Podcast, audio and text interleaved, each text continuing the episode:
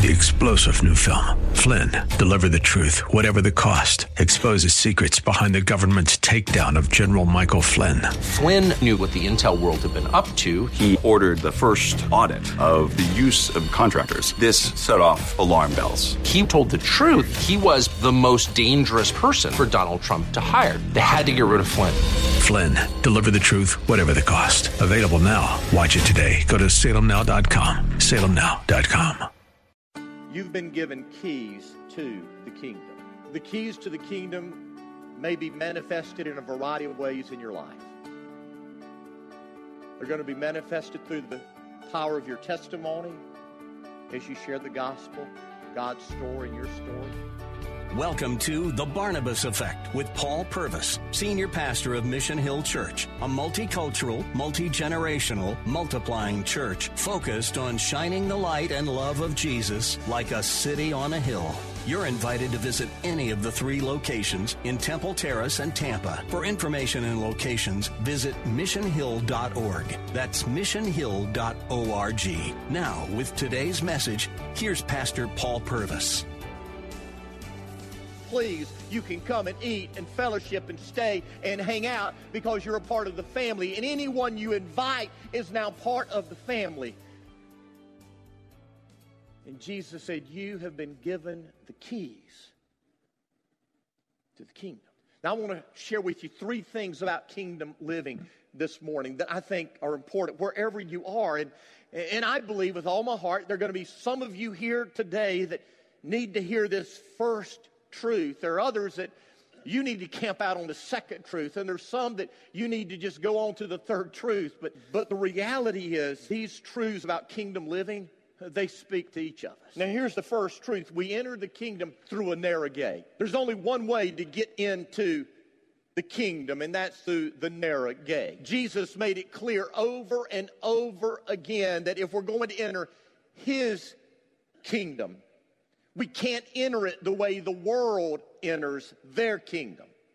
We enter the kingdom differently than the world. In Matthew chapter 7, Jesus is preaching a message that we call the Sermon on the Mount. And in verse 13, he says, you can enter God's kingdom only through the narrow gate. There's not many ways. There's not multiple ways. There's one way to enter God's kingdom, and that's through the narrow gate. And then he says the highway to hell is broad. Its gate is wide. There are many who choose that way, but the gateway to life is very narrow. The road is difficult, and only a few people ever find it. The gate, the door, the entrance to the kingdom of God is narrow. And that word narrow is the Greek word stenos. It's the word we get our word stenosis from. Back at the end of August, I had back surgery. I had 5 herniated discs, and I had a problem that seems to come on you as you get older. I had stenosis of the vertebra. And stenosis is when the vertebra begins to narrow. And as it narrows, what happens is the nerves that go in the vertebra, inside the vertebra, they are now being pushed on by the vertebra, and so the nerves are now touching the vertebra, they're touching bone, and I can tell you from experience, when that happens, it doesn't feel good. Yeah. And so they go in, and they cut off the back of the vertebra, and then they begin to shave the vertebra out so that it is not as narrow as it was before, so that the nerves aren't touching it. You see, that's what happens when you have stenosis. It's a narrowing of the arteries. It's a narrowing of the vertebra. But understand, we may be able to go in and we may be able to clean out arteries and fix a narrowing of the arteries. We may be able to go in and clean out the vertebra and make the vertebra a little more wide. But you can't do that when it comes to entering the kingdom of God. There's only one way to enter, and it is narrow. It's so narrow that you can only go in one at a time. You can't enter the kingdom as a group. You see, some of us have this idea that because my family is a part of the kingdom, I'm entitled to be in the kingdom. But no, you have to enter the kingdom on your own. Others of us have this idea that because we live in America, and America is a Christian nation, therefore we're a Christian, we're a part of the kingdom. But no, you don't enter the kingdom that way. You enter the kingdom individually, one at a time. It is so narrow that you have to individually make a decision and make a choice for Jesus to enter the kingdom. But here's the deal. You can know about Jesus. You can know who he is. You can know what he's done. And you still not be a part of the kingdom. Later on in chapter 7, Jesus said this. He said, not everyone who calls out to me, Lord, Lord, will enter the kingdom of heaven. Only those who actually do the will of my Father in heaven will enter. Jesus said that there are going to be many people on the judgment day who say, Lord, did we not cast out demons? Did we not do many wonderful works? Did we not preach and prophesy in your name? And Jesus will say, depart from me, I never knew you. Just because we know the facts about Jesus doesn't mean that we know Jesus. Not everyone that says, Lord, will enter the kingdom of heaven. It's a narrow way. It is so narrow that there are people who know who he is, who know what he has done, who still aren't going to be a part of the kingdom. Jesus said in Matthew 19, he said, I tell you the truth, unless you change and become like a little child, you will never enter the kingdom of heaven. That word change, it means to turn. Jesus said, unless you're willing to turn from the way you presently live, turn from the world you're living in, turn from the way you presently live your life, unless you're willing to turn from that, you'll never enter the kingdom of heaven, the kingdom of God. So how do we enter it? How do we get into this kingdom? Because I got to tell you, I believe every one of us wants to be a part of that kingdom. I mean, Jesus is the king. And he is going to rule and reign forever. And you're not going to want to miss his kingdom. So how do you get there? Well, Jesus' very first message, Mark chapter 1, verse 15, he said this. He said, the time promised by God has come at last. The kingdom of God is near. Repent of your sins and believe the good news. Jesus said there are two things that we do to enter the kingdom. We repent of our sins. We turn from sin. You see, you need to understand that salvation isn't being saved from hell. Hell is a byproduct of our sin. Salvation is being saved from sin. We turn from sin. We no longer want to live under sin's control. We no longer want to live under sin's rule. Each and every one of us are born into a sinful world, and each and every one of us are born with a sinful nature, and we realize that we have no control, that sin is ruling and reigning in our life, and we want to be set free, and so we turn from sin. And when we turn from sin, we place our trust in the only one that can help us. And that's Jesus. And we trust what Jesus did on the cross to take our sins away and save us. And I'm here to tell you, listen, when you turn from sin and place your complete trust in Jesus, a transformation happens in your life. You're changed. You're changed from the inside out. Everything becomes new. Hi, I'm Paul Purvis, the lead pastor of Mission Hill Church right here in Tampa Bay. Thanks for taking the time to listen to today's The Barnabas Effect. It's a ministry intended to encourage, equip, and empower you. You may not know this, but this ministry is made possible because of the generosity of listeners like you. We are able to be on the air because listeners like you are gracious and give to this ministry. Would you consider making a gift today? It would be our honor to send you a gift, a resource, as a result of your gift of any size. And you can make that gift by going to MissionHill.org and clicking on the banner that says The Barnabas Effect. That will direct you to a simple way that you can give right there online. Thanks again for listening to The Barnabas Effect today. And now we continue with our message. that Jesus talked about this with one of the religious leaders of his day. His name was Nicodemus. And in John chapter 3, Jesus said to Nicodemus, I tell you the truth, unless you're born again, you can't enter the kingdom of God.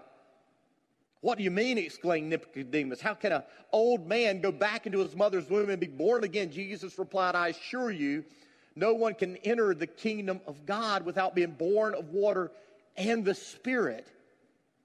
Humans can produce only human life, but the Holy Spirit gives birth to spiritual life. You see, the Bible teaches that when we turn from sin and we place our trust in Jesus, the Holy Spirit comes to live inside of us. And the Holy Spirit makes us new. It's as if we were born a second time. We're given a fresh start. We're given a new beginning. For me, that happened when I was 9 years old. I mean, at 9 years old, you haven't done a whole lot of bad, horrible, terrible things. But I knew at 9 years old, I was a sinner. I was lost. And I needed a Savior. And on a Sunday morning in Hartsville, South Carolina, when the invitation was given, I got out of my seat. I went to the front. My dad was the preacher. I took him by the hand and said, I need to be saved. I don't remember everything that I prayed, but I remember that I asked Jesus to forgive me. I asked him to save me. And I gave everything I knew of myself to everything I knew of Jesus.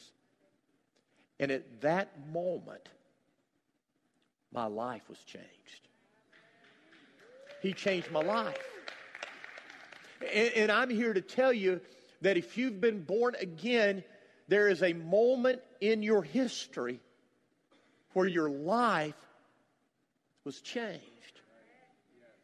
The Apostle Paul was talking about this to the church at Corinth, and this is what he said. He said, and when we are born of the Spirit, the Holy Spirit changes our lives. Can I get an amen?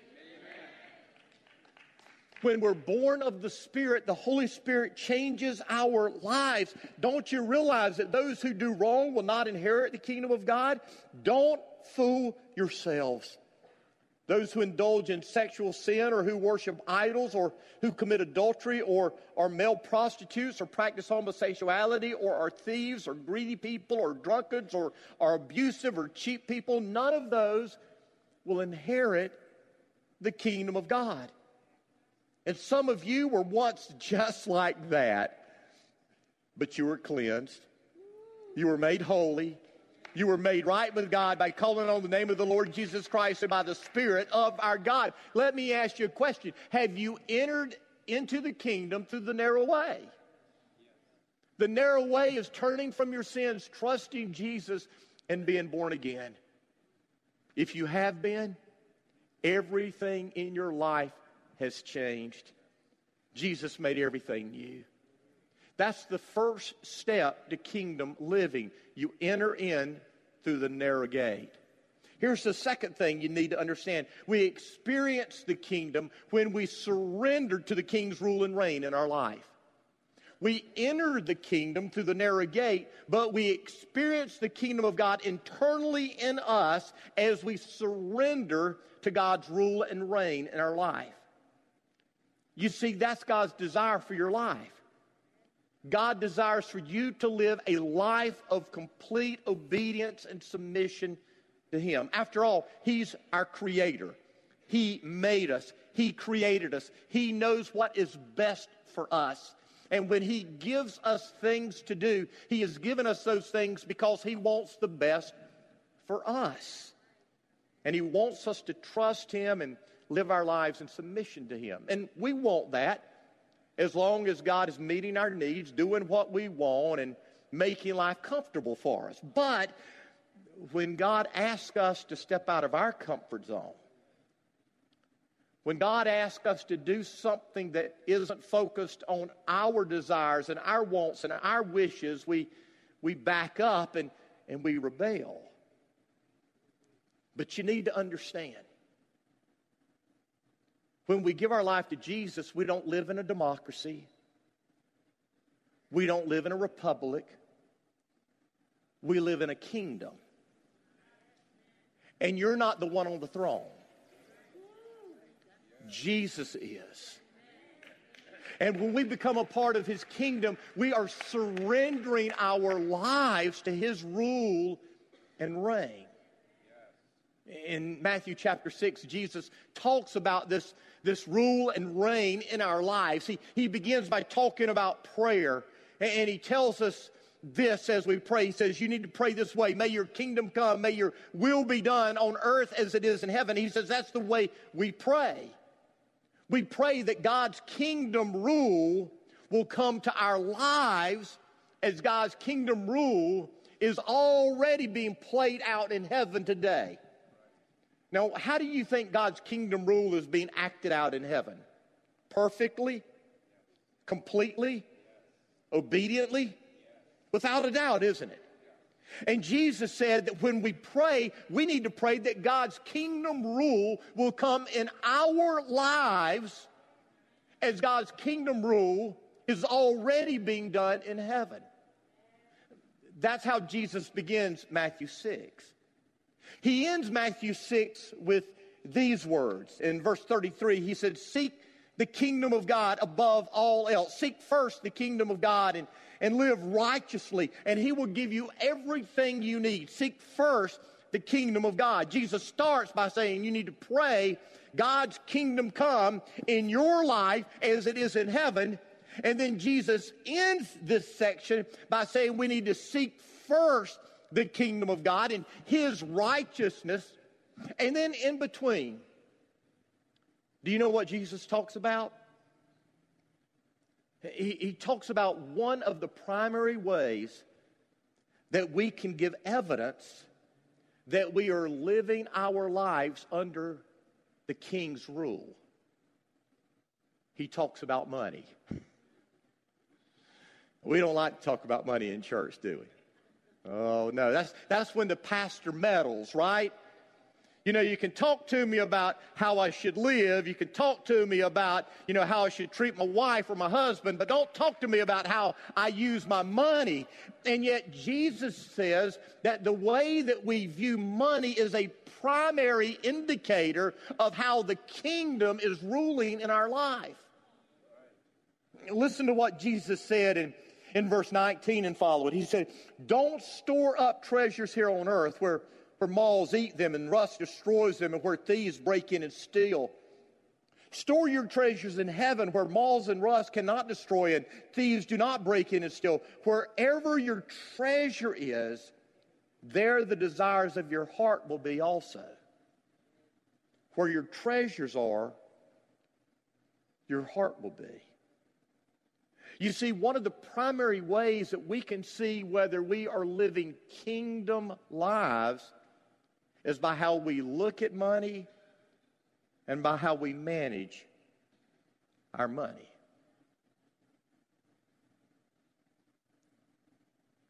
If God sets you down right now and had a one-on-one conversation with you, and he opened up your checking account and your savings account and the different investments that you may have, would God say that you are living your life to advance the kingdom? Or would he say that you're living your life to advance your kingdom?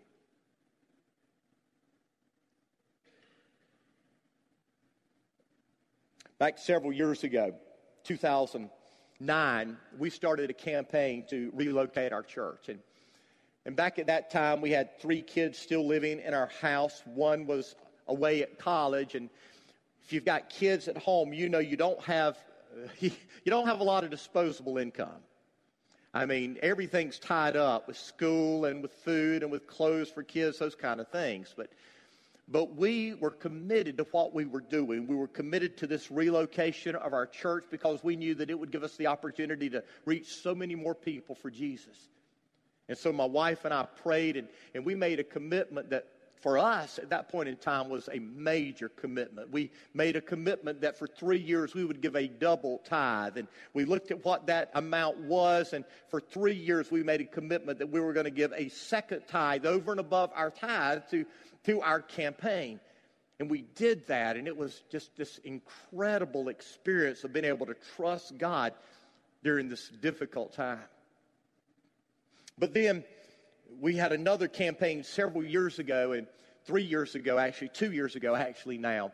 And this campaign was to help us get out of debt so that we could free up more resources as a church to plant churches in the Midlands of Columbia, to plant churches along the northeast coast of the United States, and to send missionaries to unreached, unengaged people groups around the world. And so my wife and I were talking about what we wanted to pledge for this campaign. And between the time that we relocated and this time, all of our kids were grown and married, and they were out of the house, so we had some more disposable income. We had some more income that we were able to use, and so we talked and we prayed, and we decided we were going to give twice as much as we gave to that campaign to relocate. We felt really good about that. I mean, it was a generous gift. It was a substantial gift for us. But before we could ever make the commitment, God spoke to me. And he spoke to me as clearly as he has ever spoke to me. And he said, I want you to double your double. And I thought for a second, and I was thinking, now, obviously that was not God speaking. But then, I mean, God clearly said, I want you to double what you were going to double. And I went home and I told my wife, and I'm thankful that I have a wife that trusts God and trusts me. And she said, if you believe that God has told you that, then let's do it. So we made this commitment to give, for us, this huge gift. And I want to tell you how God works. When you begin to live your life financially under kingdom principles, this is what God does. So we're 2 years into our campaign, and we have almost, in the next 2 months, we will have completed our commitment already within 2 months. We are going to be able to give much more than we even thought possible because we were willing to step out and trust God and live by financial kingdom principles. And I wonder who God is speaking to today in regard to that. Because if you want to experience the kingdom in your life, if you want to experience God's rule and reign in your life, you're going to have to be willing to step out in faith and trust God for what seems like impossible. But if you do, listen, if you do, God will show up and he will do exceedingly abundantly more than you could ever ask or imagine. And you will see God move in your life. You will see God move in your church, and you will see God build his kingdom. Now, I'm here to tell you, there's nothing better than experiencing God's rule and reign in your life as you trust him for what seems impossible, what doesn't make any sense. You enter the kingdom through a narrow gate. You experience the kingdom internally as you surrender to God's rule and reign in your life. But then there's a final thing I want you to see, and that's this. We expand the kingdom as we live selfless lives for the glory of God. In Matthew 24, verse 14, Jesus is preaching a message about the end times, and he says this, and he says, and the good news about the kingdom will be preached throughout the whole world so that all the nations will hear it. Then the end will come. Then the kingdom will come. The good news will be preached to all the nations so that all the world will be able to hear. Then the kingdom will come. You see, God wants you to live a selfless life, giving up your comfort, giving up your resources, giving up whatever to expand his kingdom, because it's not about you. It's not about the church. It's about the kingdom. The kingdom will last forever. And when we invest in the kingdom, our investments will last long after us. So where are you today? Where are you? Still holding that key? Still got it? You've been given keys to the kingdom.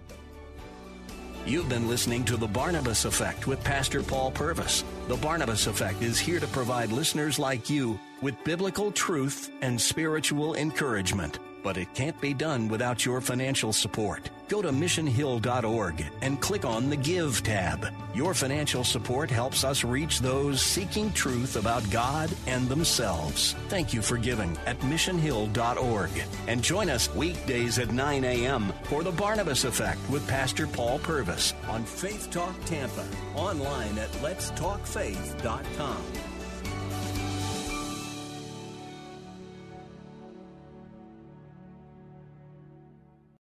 Three-star General Michael J. Flynn, head of the Pentagon Intelligence Agency, knew all the government's dirty secrets. He was one of the most respected generals in the military. Flynn knew what the intel world had been up to. He understood its funding. He ordered the first audit of the use of contractors. This set off alarm bells. The explosive new documentary, Flynn, Deliver the Truth, Whatever the Cost, and covers the facts behind this scandal. Flynn told the truth. He was the most dangerous person for Donald Trump to hire. I find out the worst enemy that I'm going to face in my life is right here in America. They took my assessment and they wanted me to change it. And I was like, I'm not changing it. They had to get rid of Flynn.